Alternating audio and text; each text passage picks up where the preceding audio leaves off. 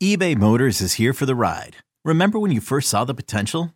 And then through some elbow grease, fresh installs, and a whole lot of love, you transformed 100,000 miles and a body full of rust into a drive that's all your own. Look to your left, look to your right. It's official. No one's got a ride like this. There's nothing else that sounds like, feels like, or looks like the set of wheels in your garage. With over 122 million parts, you can make sure your number one ride or die stays running smoothly. So there's no limit to how far you can take it. Brake kits, turbochargers, engines, exhaust kits, roof racks, LED headlights, bumpers, whatever your baby needs, eBay Motors has it. And with eBay Guaranteed Fit, it's guaranteed to fit your ride the first time, every time, or your money back. Plus, at these prices, well, you're burning rubber, not cash. Keep your ride or die alive at ebaymotors.com. Eligible items only. Exclusions apply. This episode is brought to you by Progressive Insurance. Whether you love true crime or comedy, celebrity interviews or news, you call the shots on what's in your podcast queue. And guess what? Now you can call them on your auto insurance too with the Name Your Price tool from Progressive. It works just the way it sounds. You tell Progressive how much you want to pay for car insurance, and they'll show you coverage options that fit your budget. Get your quote today at progressive.com to join the over 28 million drivers who trust Progressive. Progressive Casualty Insurance Company and Affiliates. Price and coverage match limited by state law. This is the Skate Podcast, talking Bruins hockey with WEEI Bruins writers Scott McLaughlin, Bridgette Proulx, and Brian DeFelice. Lace them up for some Bees talk. It's Audacy's The Skate Pod on WEEI. Woo! Welcome into episode 244 of the Skate Podcast. I'm Brian DeFelice, joined by Bridgette Proulx and Scott McLaughlin. The Bruins defeated the Montreal Canadiens 5 to 2 on Saturday night at the TD Garden. Bridget and Scott, let's get right into our opening shifts. Well, obviously, the, the, the big story of the weekend for the Bruins was not a positive one. Uh, late Friday night, early Saturday morning, Milan Lucic was arrested um, following a domestic incident at his home in Boston. Uh, Bruins announced he's taking an indefinite leave of absence. Uh, the, the latest news on Sunday, and this is via the Boston Globe, is that Lucic is due in court Monday or Tuesday um, to face a charge of assault and battery on a family or household member. So, obviously, just a really bad situation. Um, one that, you know, at this point, the Bruins, in terms of like coaches and players, have no control over. And obviously, they did a good job finding a way to compartmentalize and go out and play a game and beat the Canadiens. And really, you know, as we're going to get into, play one of their best games of the season. Um, but obviously, a lot of stuff still to come in terms of what this means for Lucic, what it means for the Bruins. You know, if he's going to come back at all. Um, you know, just obviously just not enough information known right now. Um, you know, as as the Bruins have said, as a lot of people said, like your first thoughts are obviously just for the well being of of his wife and children, and um, you know, and then go from there. Um, but yeah, that's kind of where things stand right now. Is the the Bruins obviously have a situation they um, no one, no one, you know, ever wants to deal with or, or have to confront, but it's there, and uh, you know, it, it obviously is going to have a, a, pretty significant effect on Milan Lucic's future. I think. Yeah, I mean, think about last week. He was on the broadcast for NESN, and everyone was like, "Oh, he'd be a great commentator." And it's like it's not just affecting his time in Boston as a Bruin, like uh, on the ice. Like, think about, you know, maybe that could be gone for him as well. Maybe a potential like career um, in broadcasting or anything like that. All of it, all of it's affected um, by the situation, and uh, it's it, it's we're only a few days out from it. Like when we're recording this on Sunday, we don't have still don't have a lot of information. So, um, but it kind of seemed clear from the the first um, report of this that there's a chance he's not back in Boston at all. Um, the indefinite leave, um, and also if the team decides that they're like that's a character move that they just don't want to you know, keep around someone that did that, that, you know, that could happen as well. So, um, yeah, I, I guess I'll get into mine as well. Um, my opening shift is Trent Frederic had himself a really good game, a two goal night for him. He uh, he was looking for the hat trick or maybe a Gordie Howe hat trick because he was looking for a fight as well at some point in there. Um, but his two goals came. Uh, he he deflected one in. He I mean he had he was where he needed to be on the ice, uh, both offensively and defensively. And something coach mentioned after the game was uh, Frederic is somebody that's underrated, he thinks, because he plays such good defense. Um, and you see, you you know, when he's going, like he's when he's getting to the net, he can be a force. And, and he thinks that there's teams that kind of look look past him and, and don't give him enough credit, but he had a really good game, looked very confident out there playing in front of his father uh, as all the all the dads were there. Yeah, he had a great game, obviously, yeah, for sure. And uh for me, I guess my question in in, in my opening lead is um obviously Matt Poitras has gone a little bit dry in the in the production department after his strong preseason and even his you know strong first six seven games of the year. Uh, he's around eight points in 16 games played now. I believe is I believe is what it is. And I guess my question for you guys is obviously it's okay. Like he's 19 years old, he's still getting his feet wet in the NHL. Um, not a huge deal. What I would ask you guys is uh, have we have we expected a little bit too much of him offensively uh, based on his preseason and the start to the season? Are the expectations where they set a little bit too high? I don't think for so. right now. Yeah, I don't think so because honestly, like there were no expectations. The expectation was he was going to play another year in juniors. So I've kind of felt all along it's almost like whatever you get is is gravy, and obviously at some point that shifts because he becomes a, an everyday player in your lineup. And then certain expectations come along with being an everyday top nine center which is what he is. Um, you know i think fortunately for the bruins Zacha and Coyle have really picked up their production and are producing like top two centers.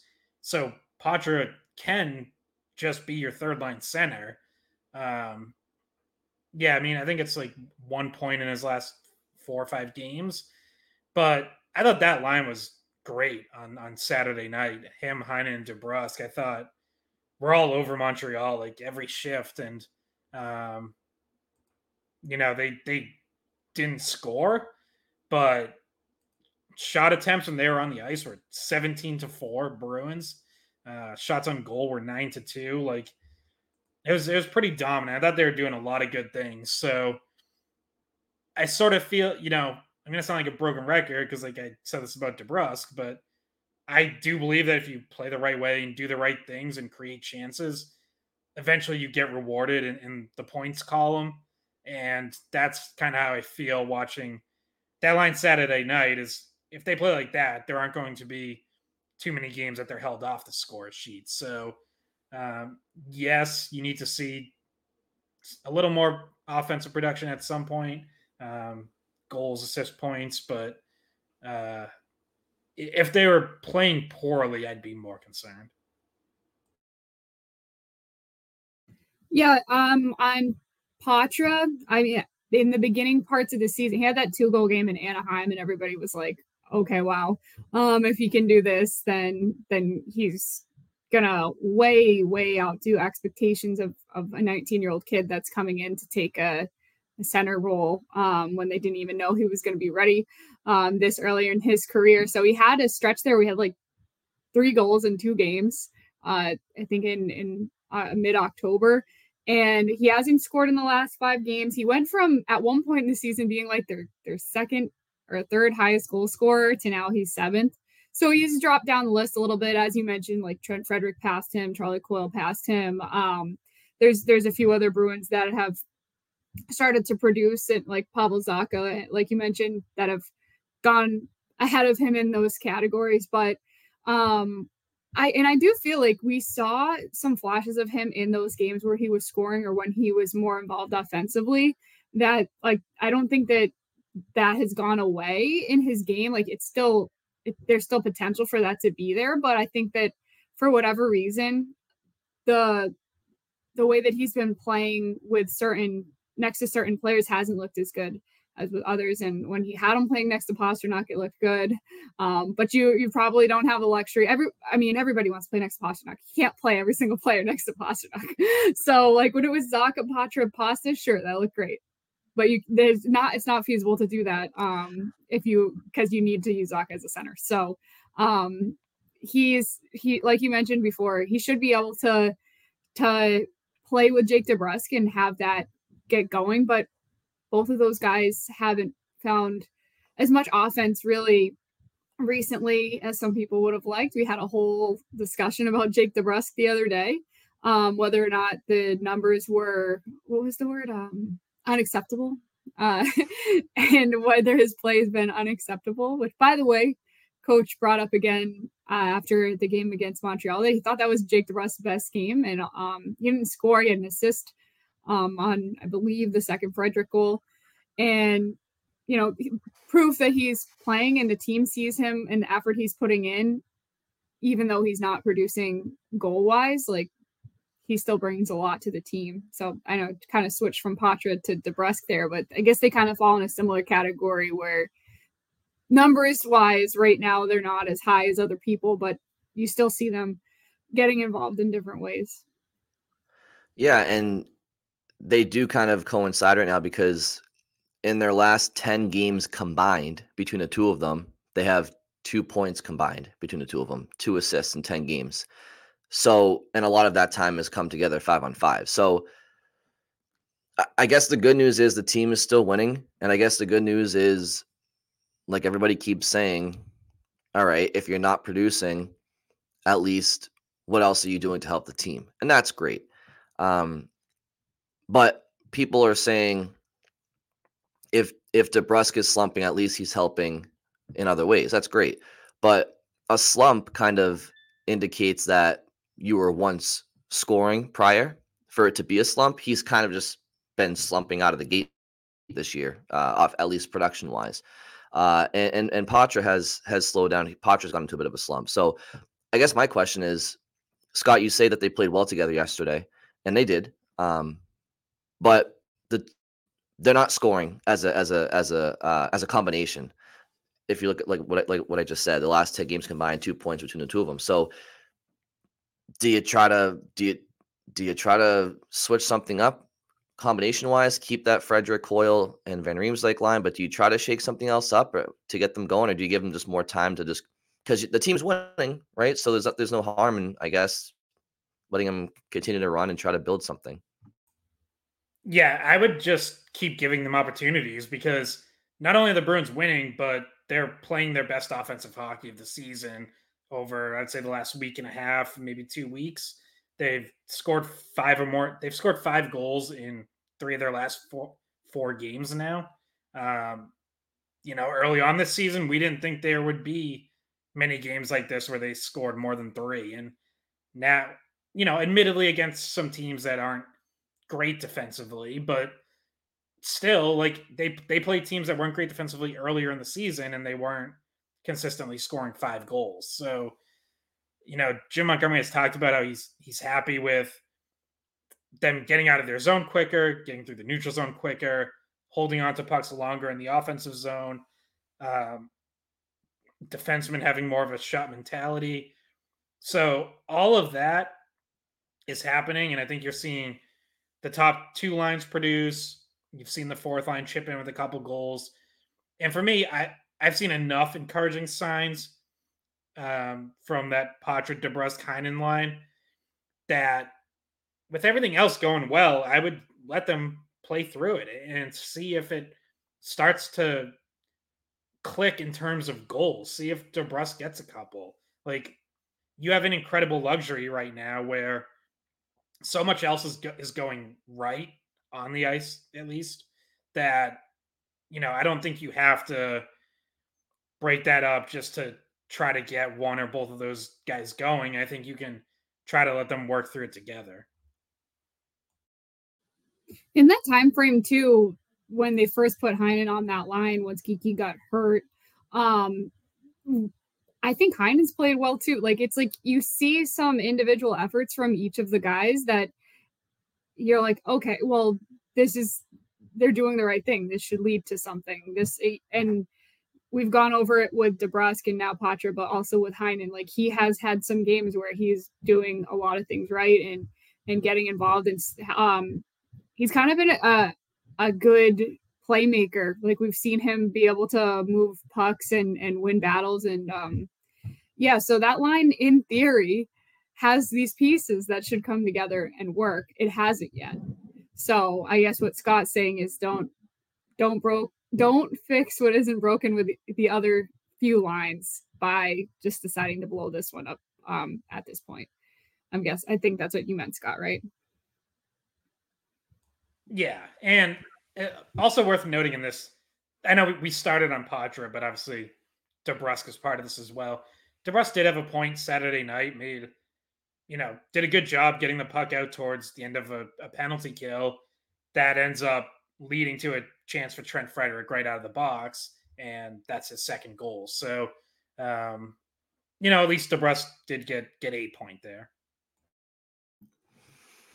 Yeah, and he to and to seg. Yeah, sorry, Bridge. I was gonna I was just gonna say to segue into your opening shift with Frederic, but uh, did you have anything else on DeBrusk there? Uh, no, I was actually going to transition as well. Yeah, no, I just um, I really like that burst of speed uh, and that finish that that Frederic displayed on that goal. Um, you know, it's it's it's moments like that where you think to yourself, maybe he maybe Frederic in his in his in his prime, which what's he 26? So over the next couple of years, like if he could really polish his game, could he become could he become does he has does he have the ceiling of a of a of a second line winger you think in this league if he would have really polished that power forward game with some consistency, or do we think he's kind of maybe capped at a third line role? And just you guys, as Bridgette, your you know to expand on your opening shift, just your thoughts on him.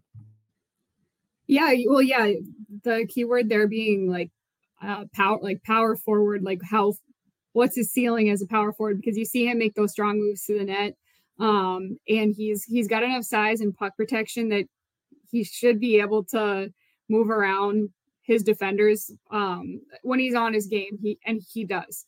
Um, I don't know about the ceiling for him. Uh, we've seen. I, I think for him, it's it's not necessarily about like is he a top six uh, winger. I think it all depends on who you put him with. So it's like if he meshes best with in your top six, like with that center, then yes, he's like he's in your top six. But he's he's a very complimentary player to someone like Charlie Coyle.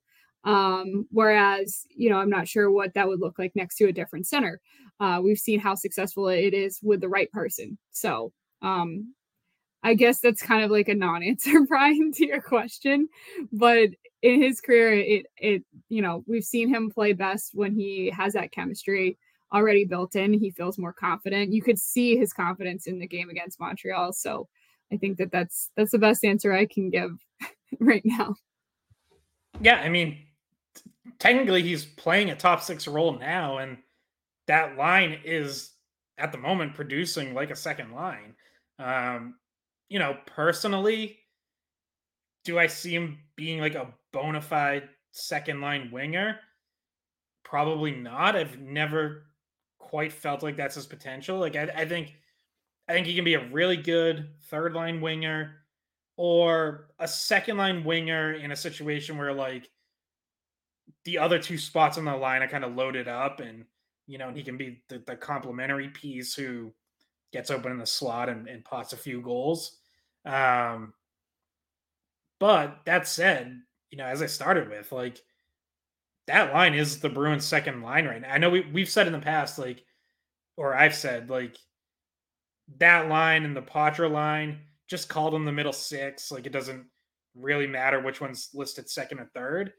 But right now, one of them is producing like a top six line, and and one's not, and it's the JVR Coyle Frederic line that's producing and has been really good for the Bruins. I mean, Coyle's 14 points in 16 games, JVR 12 and 16, Frederic up to five goals now. That's you know tied for fourth on the team. So actually, all three of those guys have five goals. So um, it's it's working right now. You know, do do I think Trent Frederic produces like a second liner all year or in future years?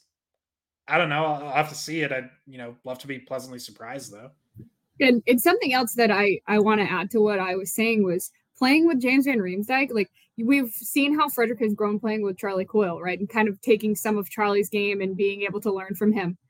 Putting him with James Van Riemsdyk, who is a really strong forward, who is really good in front of the net, are also some certain like certain skill sets he could learn from Van Riemsdyk and make himself a better forward. So like he's at on this line, he's surrounded by two guys that he could learn a lot from and take different parts of their game and do them well because we've seen him net front. We've seen him like he did have a goal tipping in a puck um, against Montreal. He he can be a pass in front of the net, so maybe he learns a little bit of of nuances that he didn't know before from Van Riemsdyk about like screening or, or like net front. Uh, you know, I, I just feel like there's there's some potential to grow for him there with a new teammate to learn things from on that line. Okay, picture this. It's Friday afternoon when a thought hits you. I can spend another weekend doing the same old whatever, or I can hop into my all new Hyundai Santa Fe and hit the road. With available HTRAC, all wheel drive, and three row seating, my whole family can head deep into the wild. Conquer the weekend in the all new Hyundai Santa Fe. Visit HyundaiUSA.com or call 562 for more details. Hyundai, there's joy in every journey. Another day is here and you're ready for it. What to wear? Check. Breakfast, lunch, and dinner? Check. Planning for what's next and how to save for it? That's where Bank of America can help. For your financial to-dos, Bank of America has experts ready to help get you closer to your goals. Get started at one of our local financial centers or 24-7 in our mobile banking app. Find a location near you at bankofamerica.com slash talk to us. What would you like the power to do? Mobile banking requires downloading the app and is only available for select devices. Message and data rates may apply. Bank of America and a member FDIC. So, Scott, your your opening shift had to do with the Milan Lucic situation, and obviously, uh, from what we from what we've gathered, and um, obviously the off ice situation is you know obviously unacceptable. But as it pertains to the on ice, um, opportunity, right? Opportunity for somebody new to to to get a chance on that fourth line or to continue to get a look on that fourth line. Because you know, if you're Lucic, you come you you resign in, in Boston um, for the hundredth season, plays four games, gets hurt, been out of the lineup since. Now the off ice issue seems like he's gonna be most likely uh, not playing another game in a Bruins uniform. Um, so for Lucic, not the homecoming he was looking for. For somebody like Oskar Steen, continued opportunity. Um, so just elaborate and expand on the opportunity that Lucic's absence now and going forward probably presents for for somebody else in that fourth line. And you know, we talked about in the beginning of the year, we we kind of like that Lucic, Lauko, Johnny Beecher uh, makeup. Seems like that's no longer going to be an option. So where do the Bruins go from here? Yeah, well, you know, and I do think part of what allowed the Bruins to just keep doing their thing on the ice Saturday night is that they've already been playing without Lucic. He's as as you said, he got injured the fourth game of the year and hasn't played since, and that was nearly a month ago. They're they've already gone nine one and three without him. Um, Oskar Steen has stepped up on that fourth line, and you know we talked about like do you do you keep him past the 10 games, worry about the waiver situation? That conversation's over. Like, obviously, he's sticking around. Um, Danton Heinen has gotten better and better since, you know, first signing. Um, he can fit anywhere in the bottom six. And Jakub Lauko's back from his, his injury. I thought Saturday night was his best game yet. I thought he was really active, had a couple good chances. He just couldn't finish off, throw a couple good hits. Um, Morgan Geekie was on the ice in a red no contact jersey at Sunday's practice. That was the first time he's been back out on the ice with the team.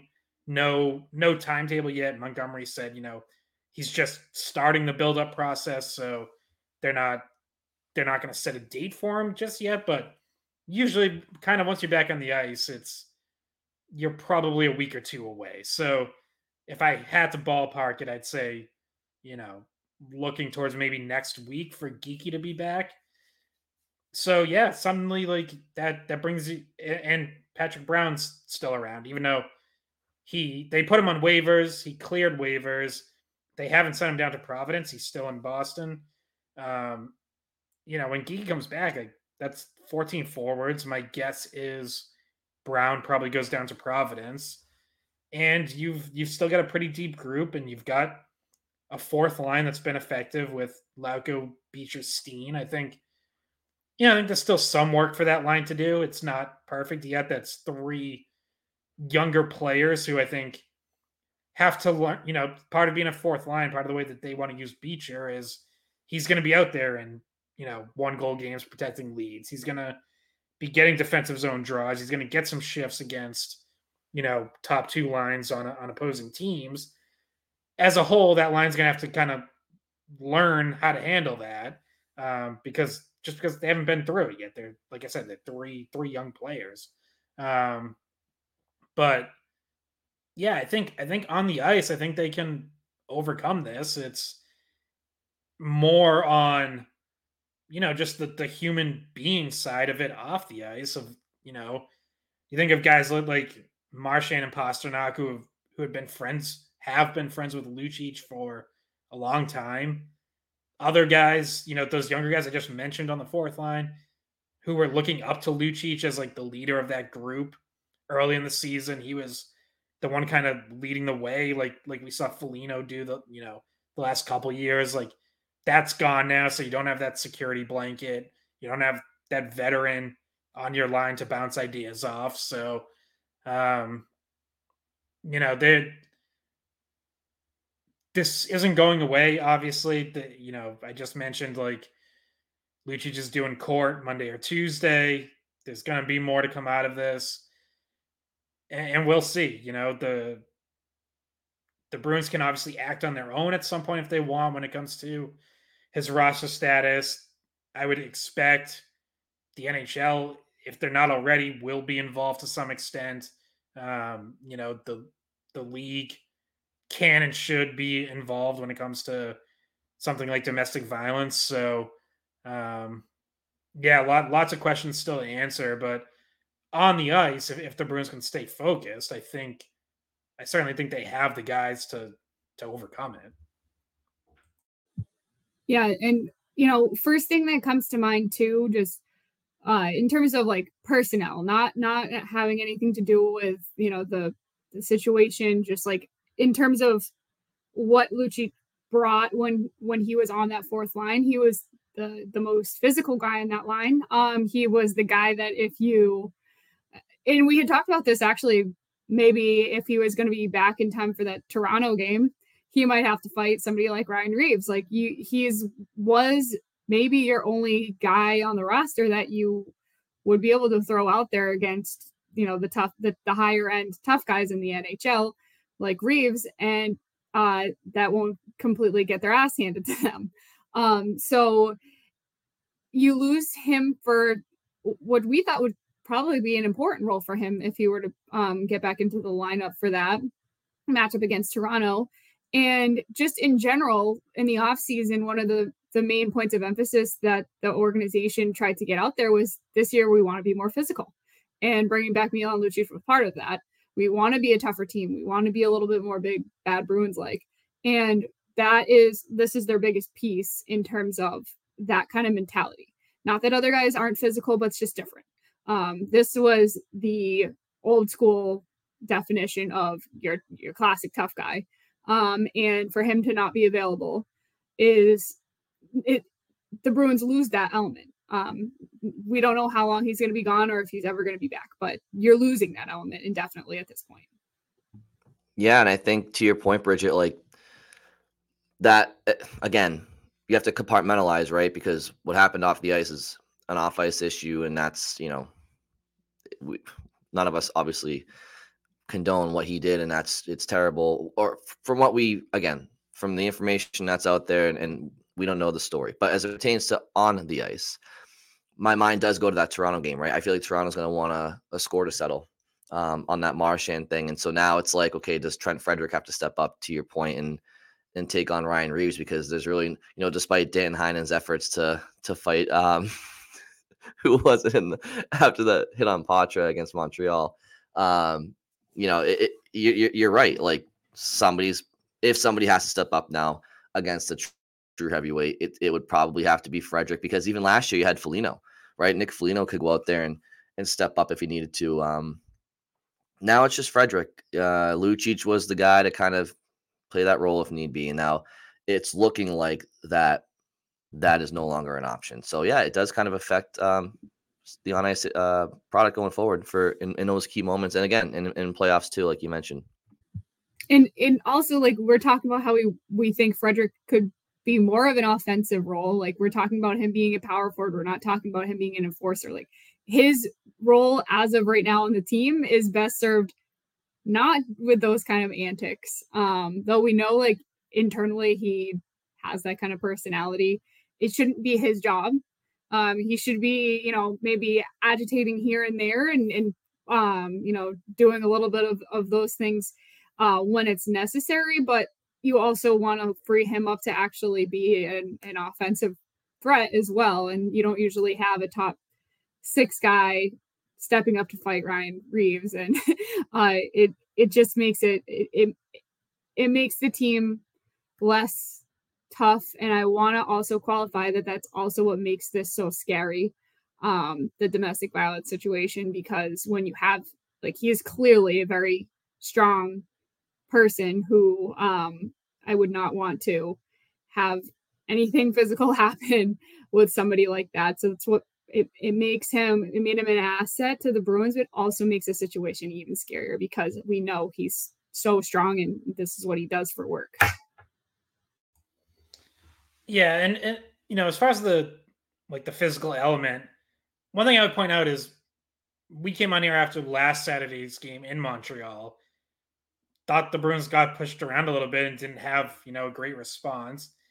We wondered at that point if, you know, could Lucic be back a week later in Boston?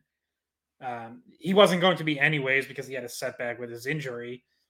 Uh, but the Bruins did respond physically. Like I thought they were the much more physical team Saturday night.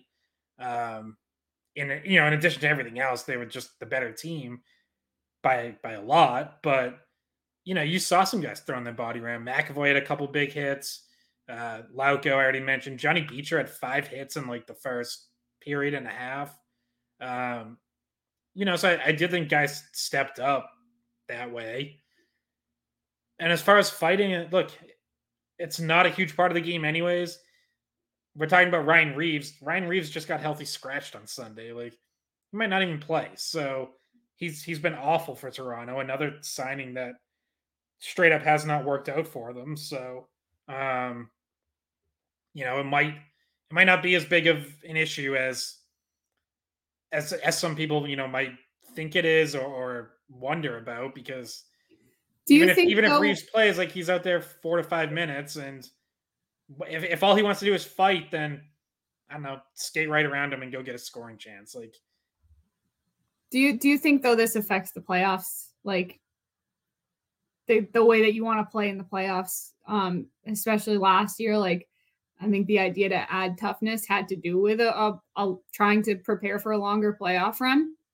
Um, so I don't I don't know if you guys think that really like the longer term way that he would have been used in the playoffs potentially is is kind of lost. I, I feel like, and I could be wrong, but I feel like Lucic's presence was never to make or break the Bruins, you know, chances at success in the playoffs. But I but I do think I do think that um there, there's a tone that can be set when you have that. Like for example, let, let's just say hypothetically the Bruins got into another playoff series this year against Florida.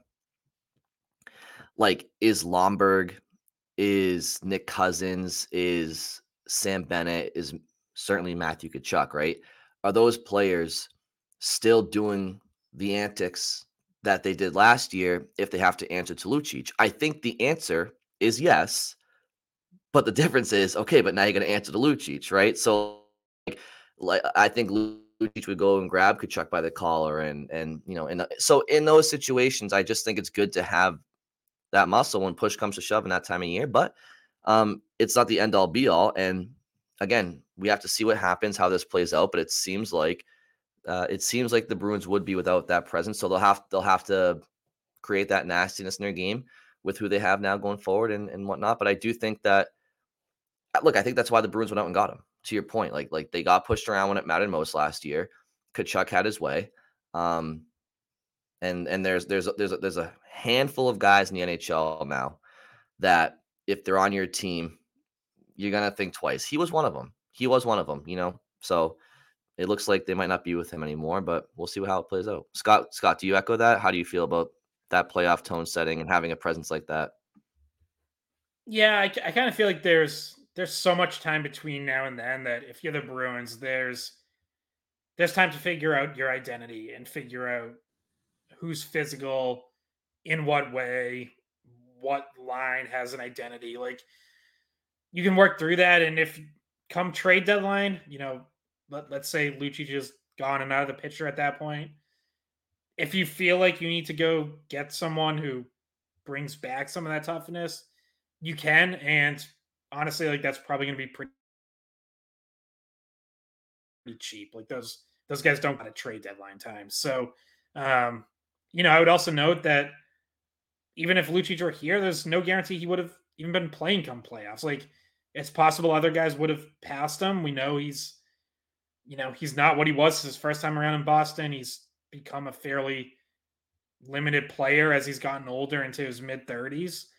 Um, you know, the, the Bruins had AJ Greer last year. They didn't put him out there to send some sort of message. They left him on the bench because he wasn't one of their 12 best forwards. So, um, you know, that that could have been the case anyways. Like it's it's entirely possible that Lucic would not have been one of their 12 best forwards come April and might not have even been in the lineup to settle any scores or force someone to answer to anything. It's kind of funny you bring up AJ Greer though, because like it, not knowing that Lucic was going to first of all get hurt so early in the season, and also you know with this situation now indefinitely, AJ Greer is someone that they they could have used. Um, they maybe would have not waived. Um, we know he got picked up, and you know he's not no longer with the team after getting waived after training camp. But he is a guy that when you think of okay, who can come up, like he was he was a guy that stepped up for them last year. He played fourth line minutes. He um, you know carved out his spot on that line for different chunks of the season and he's definitely a different style player than Oskar Steen. Um, so maybe having him around would have relieved a little bit of what we're talking about. But at the same time, I think I agree with Scott in this way. Like fourth line, the way it is right now, is not a bad line. It lacks that extra grit, but it's still it's still I like Steen and I, I like Lauko and I like Beecher. So um yeah, trying to find a another fit for a spot in the lineup for a tough guy is it have it have to be the right guy. I almost feel like it would be maybe going out of the way to to do something maybe that's to Scott's point may or may not be 100% necessary, but we know how the playoffs are. So, mm-hmm. and we've seen teams that are physical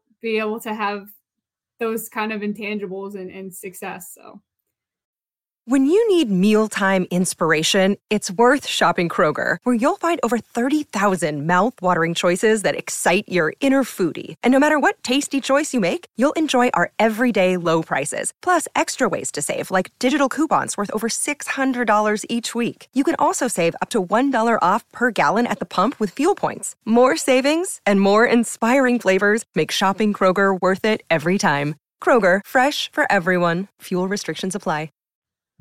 Uh, and I also think that toughness can be acquired not through fisticuffs, right? So like I'm gonna I'm gonna throw out a name and and this just popped into my head just because of the conversation we're having. And uh, Nikita Zadorov is a guy out in Calgary that's requested a trade. Um, I, I got to be honest, because it just popped into my head. I don't even know what his contract looks like. I don't even know if the Bruins would ever even have an opportunity to fit him or if you'd want to.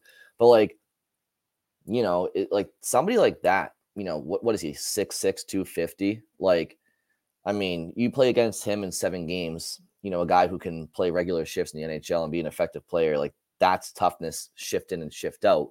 Um, I would take over somebody like Lucic, who can at this point in his career only really offer you a fight or like a, a, an assist here and there. Um, have you guys thought about Zadorov as somebody at all since only because he requested a trade? Have you has his name crossed your mind about eh, maybe the Bruins should look at him if the opportunity presents itself? It's crossed my mind, but I just don't.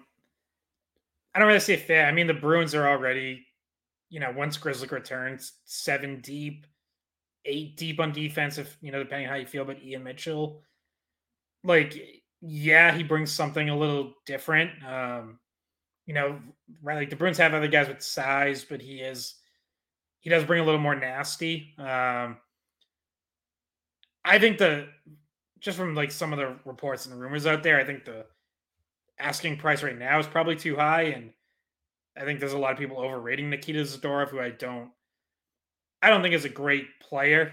I think he's tough, and you know, ideally on on a on a team that wants to compete for a cup, he's like your sixth defenseman in my mind. I feel like right now the asking price is probably like treating him like a top four defenseman, and that's just way too much for me. So I would be perfectly fine just standing pat and letting that play itself out. If someone else wants to overpay for him now, great, let them. If he hangs around and you know you can slow play this and somewhere closer to the deadline the price is it drops a lot and, and he comes cheaper you know maybe you circle back then but right now, I I certainly don't have a whole lot of interest in Zadorov at like a top four asking price. Yeah, he. It's probably because he had last year. His numbers were better than they've ever been, and that apparently like probably still keeps the the the asking price, the expectation up a little bit. But no, I get why you bring him up though, Brian, because um we've and and we've had questions from listeners about, you know, upgrading on defense or training a defenseman. So if you're making a move for someone like a top uh, a top six winger, and you're moving out for in that trade, you're moving out a contract of like Forbort or Grzelcyk.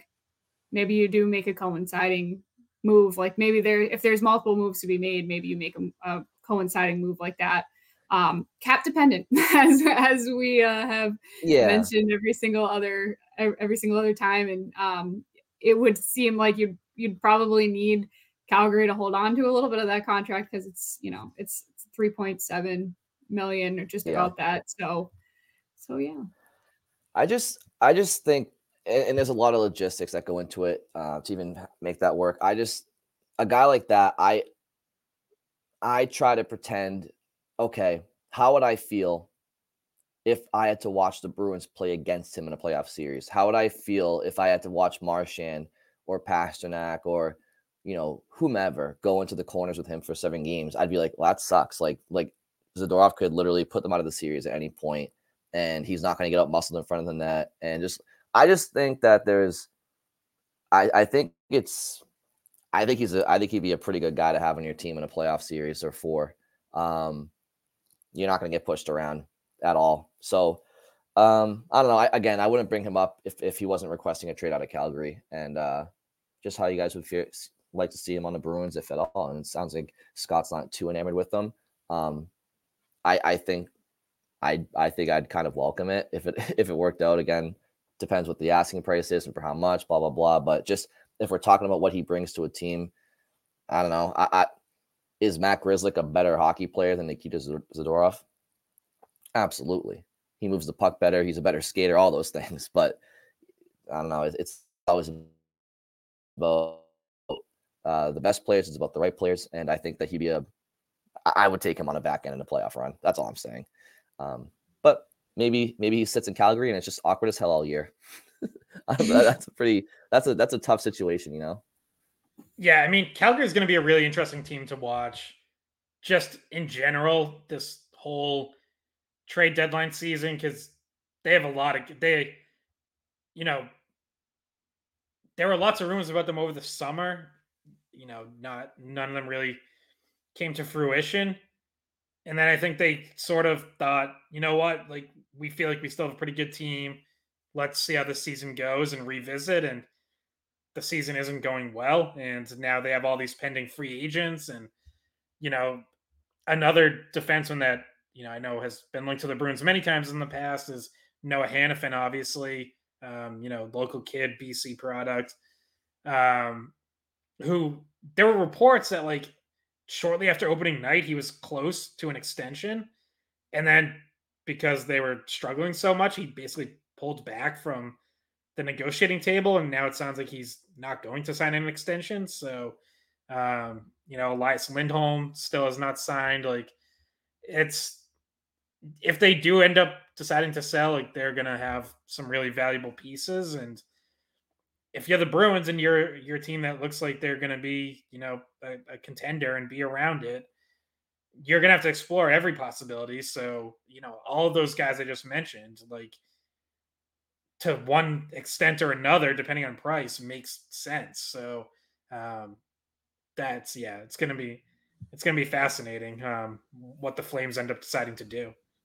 It's been a train wreck over there the last few seasons with all the players that they've lost and traded and didn't want to play there. And I, it's one of those ones where it's like you don't know exactly what's going on behind the scenes, but you know something's going on behind the scenes where there's some sort of management situation that's just maybe the culture there isn't so great. But um, but yeah, that gives the Bruins the opportunity if Calgary wants to make a deal um, at some point towards the trade deadline for sure. But it, to to transition back to the Bruins and the Bruins defense, uh, big game for Charlie McAvoy. Um, he had a power play goal that he just stepped into, um, and there was a lot of.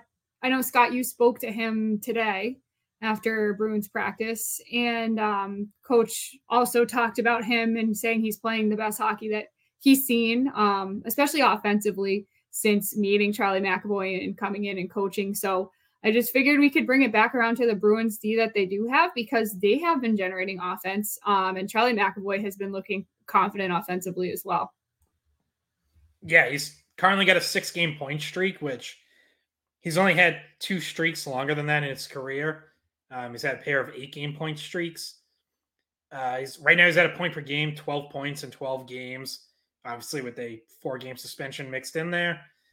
But like that's you know, we talk about like all right, last year he had the shoulder surgery, kept him out to start the season, comes back by his own admission, took a while to really get back up to speed and get to where he wanted to be. So he, he was never really in like the Norris conversation last year. Point per game, like that's kind of where you have to be nowadays to really be a serious Norris candidate. And he's there. And if if people were voting right now, the four game suspension would be held against him. But five months from now, I don't know that a four game suspension in early November is gonna hurt him too much. Um, so like that's what he's that's kind of the the pace he's on right now and what he's setting himself up for. He like just everything's up. The the assists are up, goal scoring. He's got a couple now. You know, three on the season. He's shooting more. Um, the Bruins are scoring more when he's on the ice, which for you know a team that we thought was going to take a step back offensively, like I wouldn't have necessarily anticipated that. I would have kind of thought, you know, everyone might take a step back in terms of how much the Bruins are scoring when they're on the ice, and it's been the opposite with McAvoy. Right, right now they're five on five goals when he's on the ice are at a career high for McAvoy. So it's it's been really impressive. Um, he Montgomery also credited him with kind of Montgomery felt like once the Bruins got up by a couple goals Saturday, he thought Montreal started taking some runs and, and ratcheting up the physicality. And he said McAvoy was the guy who really answered that and you know, landed a couple big hits to to sort of respond in real time. Um, and I asked McAvoy about that, and he said, like his first couple games back, he was like, he was like, I don't think I even hit anyone because I was just worried about getting suspended again. And now Saturday night, you know, I guess the game kind of like forced his hand a little bit, and you you saw that come back, and obviously we know that's one of the things he does best. And I, I get having like those first game or two back jitters after a suspension, but this is someone who's played a lot of hockey and has landed two suspendable hits in his entire career. Like, I think we know that he is a 99.9% clean hitter. And, you know, it might just take a little while for him to remember that, but you, you saw that on Saturday. Can I, to quote Charlie McAvoy, when Scott asked him this question, bro, he called Scott bro. He was like, I was thinking, I was like, I wonder how Scott feels about Charlie McAvoy just looking at him and going, bro. I mean, hey, li- listen, BU is a brotherhood, okay? So it's true. It's true. But he was like, bro, I never want that to happen again. Like I'm I'm not trying to get suspended like that again. I think he took it personally in that he he feels around the league maybe he doesn't want his reputation to change and that maybe people just see the the four game suspension and don't see the rest of his games. Uh, they're not Bruins fans or from somewhere else. They they might get the idea that and like lump him in with someone like Brad Marchand and and just add to the reputation. So I think he's worried about that, and I think he he's conscious of what he you know feeling bad that he had that hit in the first place that was suspendable. So yeah, but also you're his bro. So I said that's what my main takeaway was.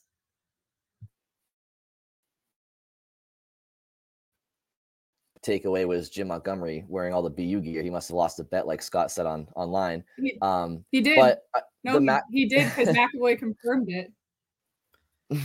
yeah, Scott, you want to yeah, elaborate? And, yeah. So uh, Jim Montgomery hit the ice at Sunday's practice wearing a BU hat, um, and then in his uh, post-practice press conference, he had both the BU hat and a BU sweater.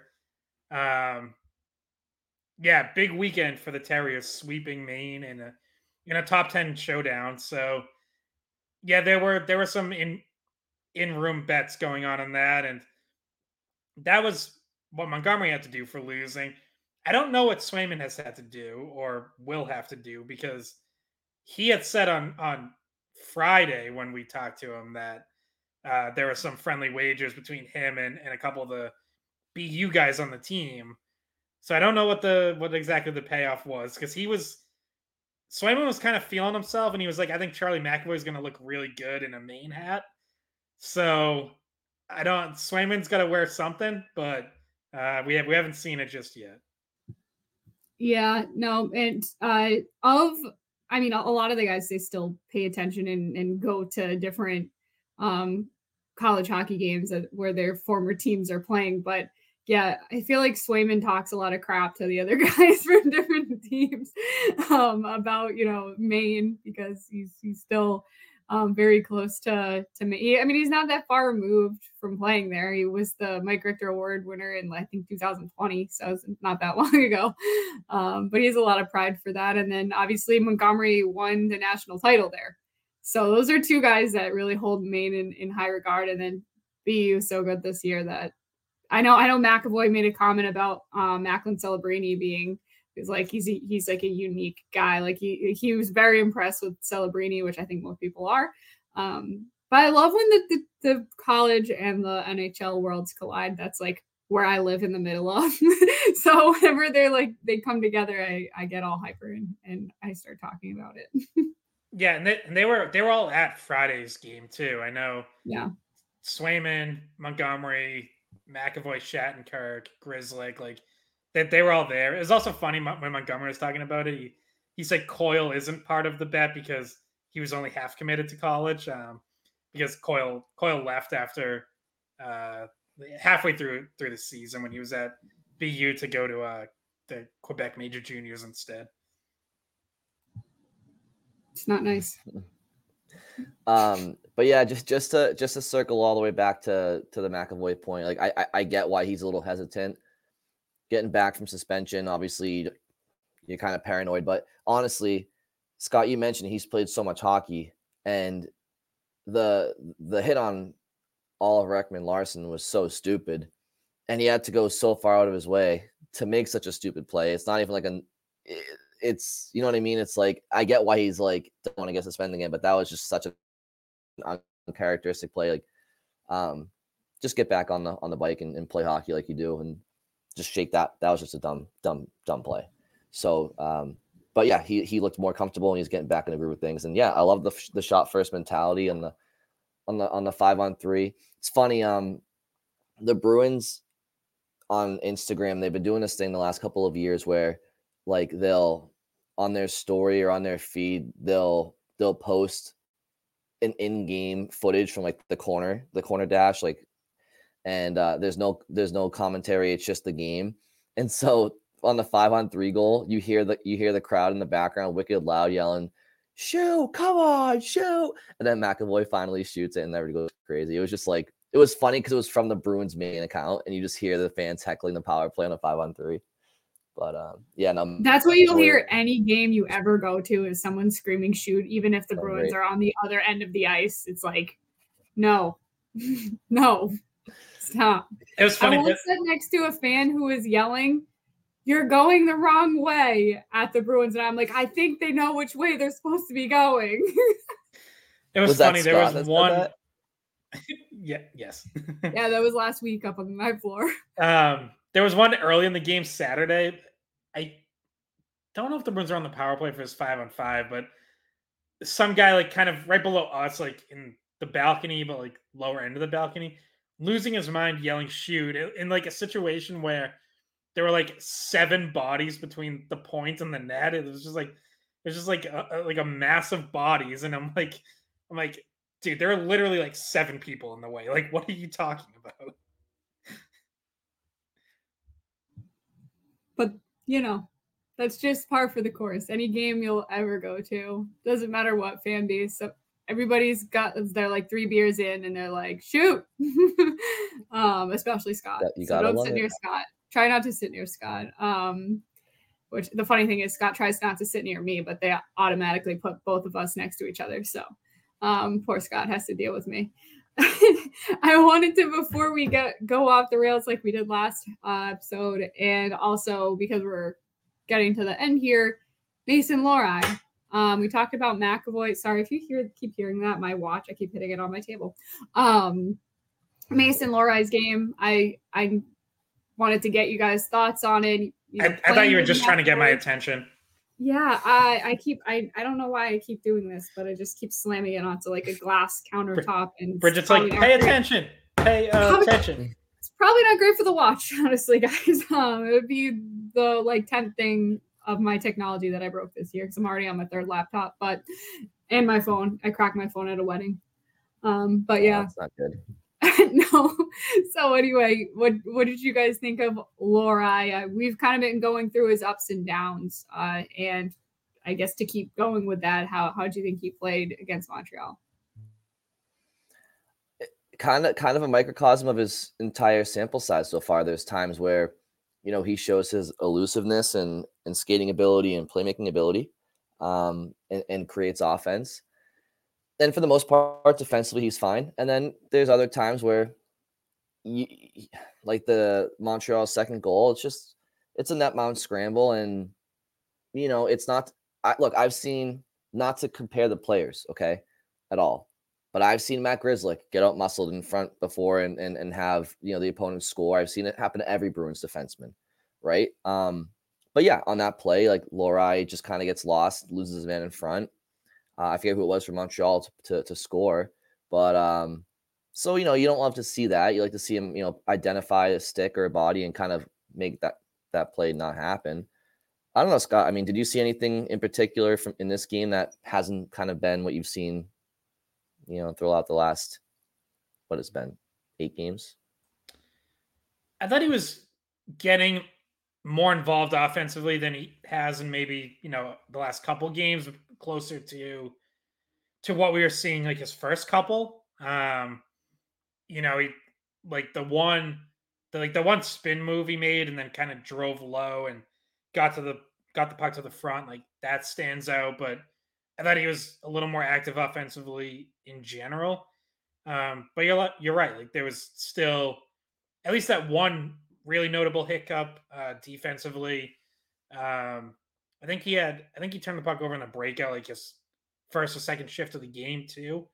Um, you know, there weren't a ton of mistakes, but there's still just a couple there where you're like, all right, like there's, there's still work to do to to clean things up. Um, I would say it was a good game for him overall, but you know, certainly not perfect. So I guess small step in the right direction, maybe. Um, you know, I still think he's probably going to have to have a really strong week between now and next Saturday if he's um, going to force his way into the lineup even after Grizzly comes back. But um, yeah, I didn't. I didn't think he like actively hurt his case on Saturday.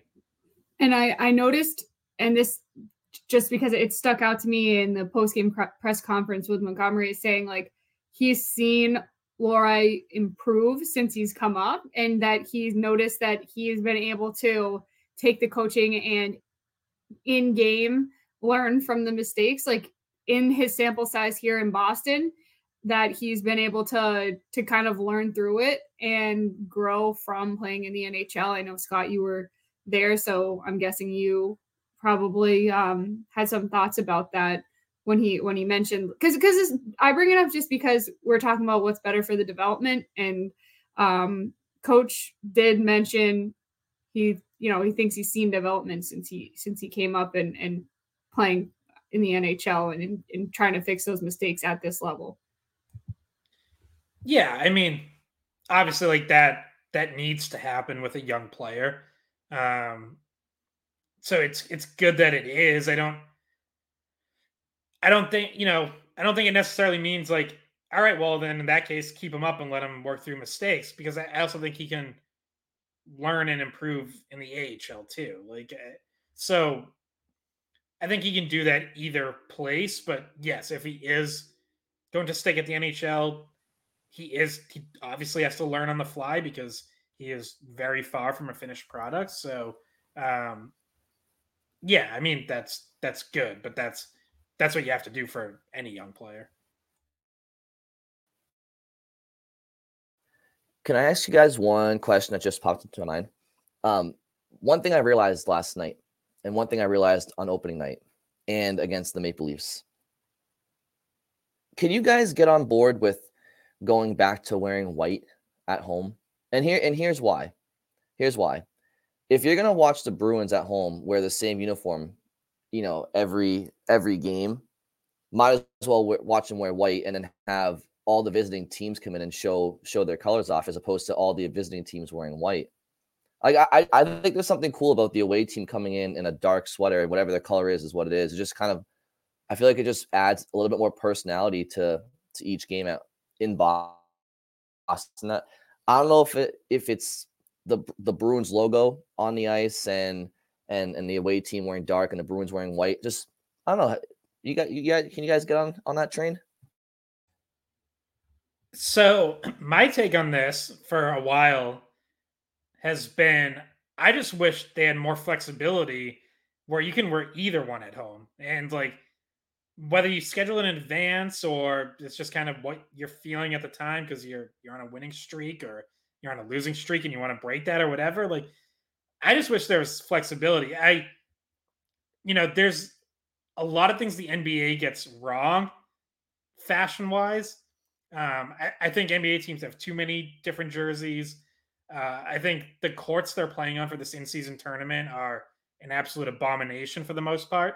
Um, but one thing the NBA gets right is you see a lot of teams wear white and their you know primary color at home. And like it, it alternates. Like if you go to the celtics you might see them in white you might see them in green. I like that. I know some people like it one way or the other for the sake of consistency. Um i wish there was more room to to sort of go back and forth which we're, we're seeing this year from the bruins because their their third jerseys that they're wearing on these eras nights are um, are obviously white, so like we are getting to see it. But normally, there's very very few games, not just in Boston, but like league wide, where the home team wears white. Yeah, here's our impromptu fashion segment that we didn't know was coming, but Brian just once again to finish out the episode went went fashion segment. Well, I couldn't help but notice how like I was watching the game on TV and um I just couldn't help but think to myself, I feel like Montreal's red, white, and blue jerseys looked so much better in Boston than they do in Montreal. Not so much better, it's the same jerseys, but there's something like visually pleasing about watching those red Montreal sweaters on Boston ice and the Bruins wearing white on Boston ice. I just I've always been of of the home team are wearing white every game, just the logo changes. It's just kind of monotonous. But for for the Bruins fans to see all the different colors come into town, I just you know what I mean? Like the the, the home crowd's gonna see one jersey regardless. So you might as well see the home the home fans are gonna see one jersey regardless from their team, right? So if you're gonna see different different colors come in, you might as well have the away teams come in with different uniforms every time. It just kind of adds personality to the games. I feel like for the home for the home audience, and that goes around the entire league. Like for for teams to watch the Bruins come into town wearing, you know, their black jerseys and yellow socks, I feel like would be well historically would be cool. Um, and I think like Mon- like watching old footage or old clips of like the Montreal Canadiens wearing their white jerseys in the old Montreal Forum, like I just like home teams wearing white and then the visiting team coming in with whatever colors they wear. Um, I have memories of like being in like the late 90s of like going to the garden or the Fleet Center at the time and seeing like the Mighty Ducks of Anaheim come into town with their with their their awesome uniforms or like the Philadelphia Flyers wearing their orange jerseys. So thanks for having that fashion segment banner ready to go, Bridgette. Um, but these yeah, these, always, these, always. That's what I made original, it for. These original six era nights, just it's the Canadiens popped on TV last night so much, and I was like, I had to bring this up in the in the moment. Thank you for. And by the way, the fashion segment it's it's not an official fashion segment unless Brian brings up the 90s Anaheim Ducks jerseys as well. So we cut that in into. That is true. That is very true. Honestly, some of the some of the best hockey uniforms out there, those Ducks jerseys, and then for college hockey, the University of Maine. Not no offense, Scott, but Maine has some pretty sick jerseys too because they were playing BU recently. But anyway, well, yeah, BU versus Maine gives you like the best jersey matchup you can get in college hockey. So yeah, that that was yeah, but I don't. That like was great BU, to watch. I don't like how BU goes to these um these like two stripe uniforms. Like their their traditional jerseys are so awesome. Like the Red Wings, it just says BU on it or whatever. I don't know. It says Boston on it, actually. Um, you but know man. Get it right, Brian. Uh, I, I love I love all BU jerseys. I've I've loved a lot of the throwbacks they've used as well in recent years. Um, yeah, it. I will say, like, by far the best jersey matchups the Bruins have had this year have been the two Eras, Eras Nights games. This one against the Canadiens with those red, and the first one was against the Red Wings with their red, which again is like is nice to see in Boston because you know it's probably been a long time since we've seen Detroit wearing red in Boston. Um, or the Blackhawks. Just always been white. Yeah, exactly. You got to see the Blackhawks yeah, same logo thing opening night. Right. Yeah, pretty. It's pretty cool. Anyway, so um, that's my that's my two cents. Hopefully, the NHL uh, either does what Scott says and just kind of give flexibility, or go back to whites at home. Um, that's it for the fashion segment. Brought to you by. Uh, do we have a sponsor for that? No. Okay, I'll find. we should. Go it's wide. It's wide open. It's wide open. If someone out there wants wants to hop, step up to the plate. Yes. Oh goodness. All right. Um, well, thanks to me, we've gone long now. Um, do you guys have anything before we wrap up? Bruins are playing Tampa tomorrow. That's a good one.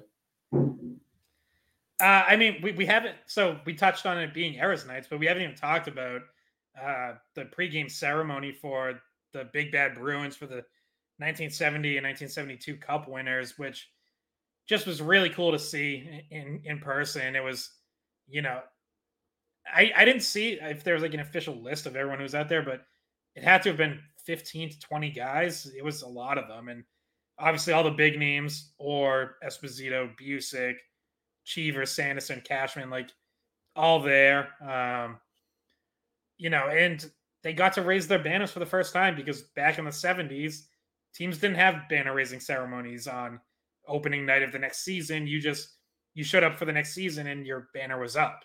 So that was pretty cool. And we got to talk to a couple of the guys. We got to talk to uh, Dallas Green and Wayne Cashman between periods, and they said like it it was special for them. Like it brought back a lot of memories when they were standing there um, lifting those banners up. So that was cool. That was Cam Neely talked to us too and said like it was an idea that someone someone like in the Bruins marketing department realized that like that team they didn't do that back then and thought, you know, that might be a cool idea for this era's night, and and it was like that was that was a really cool way to to celebrate those teams.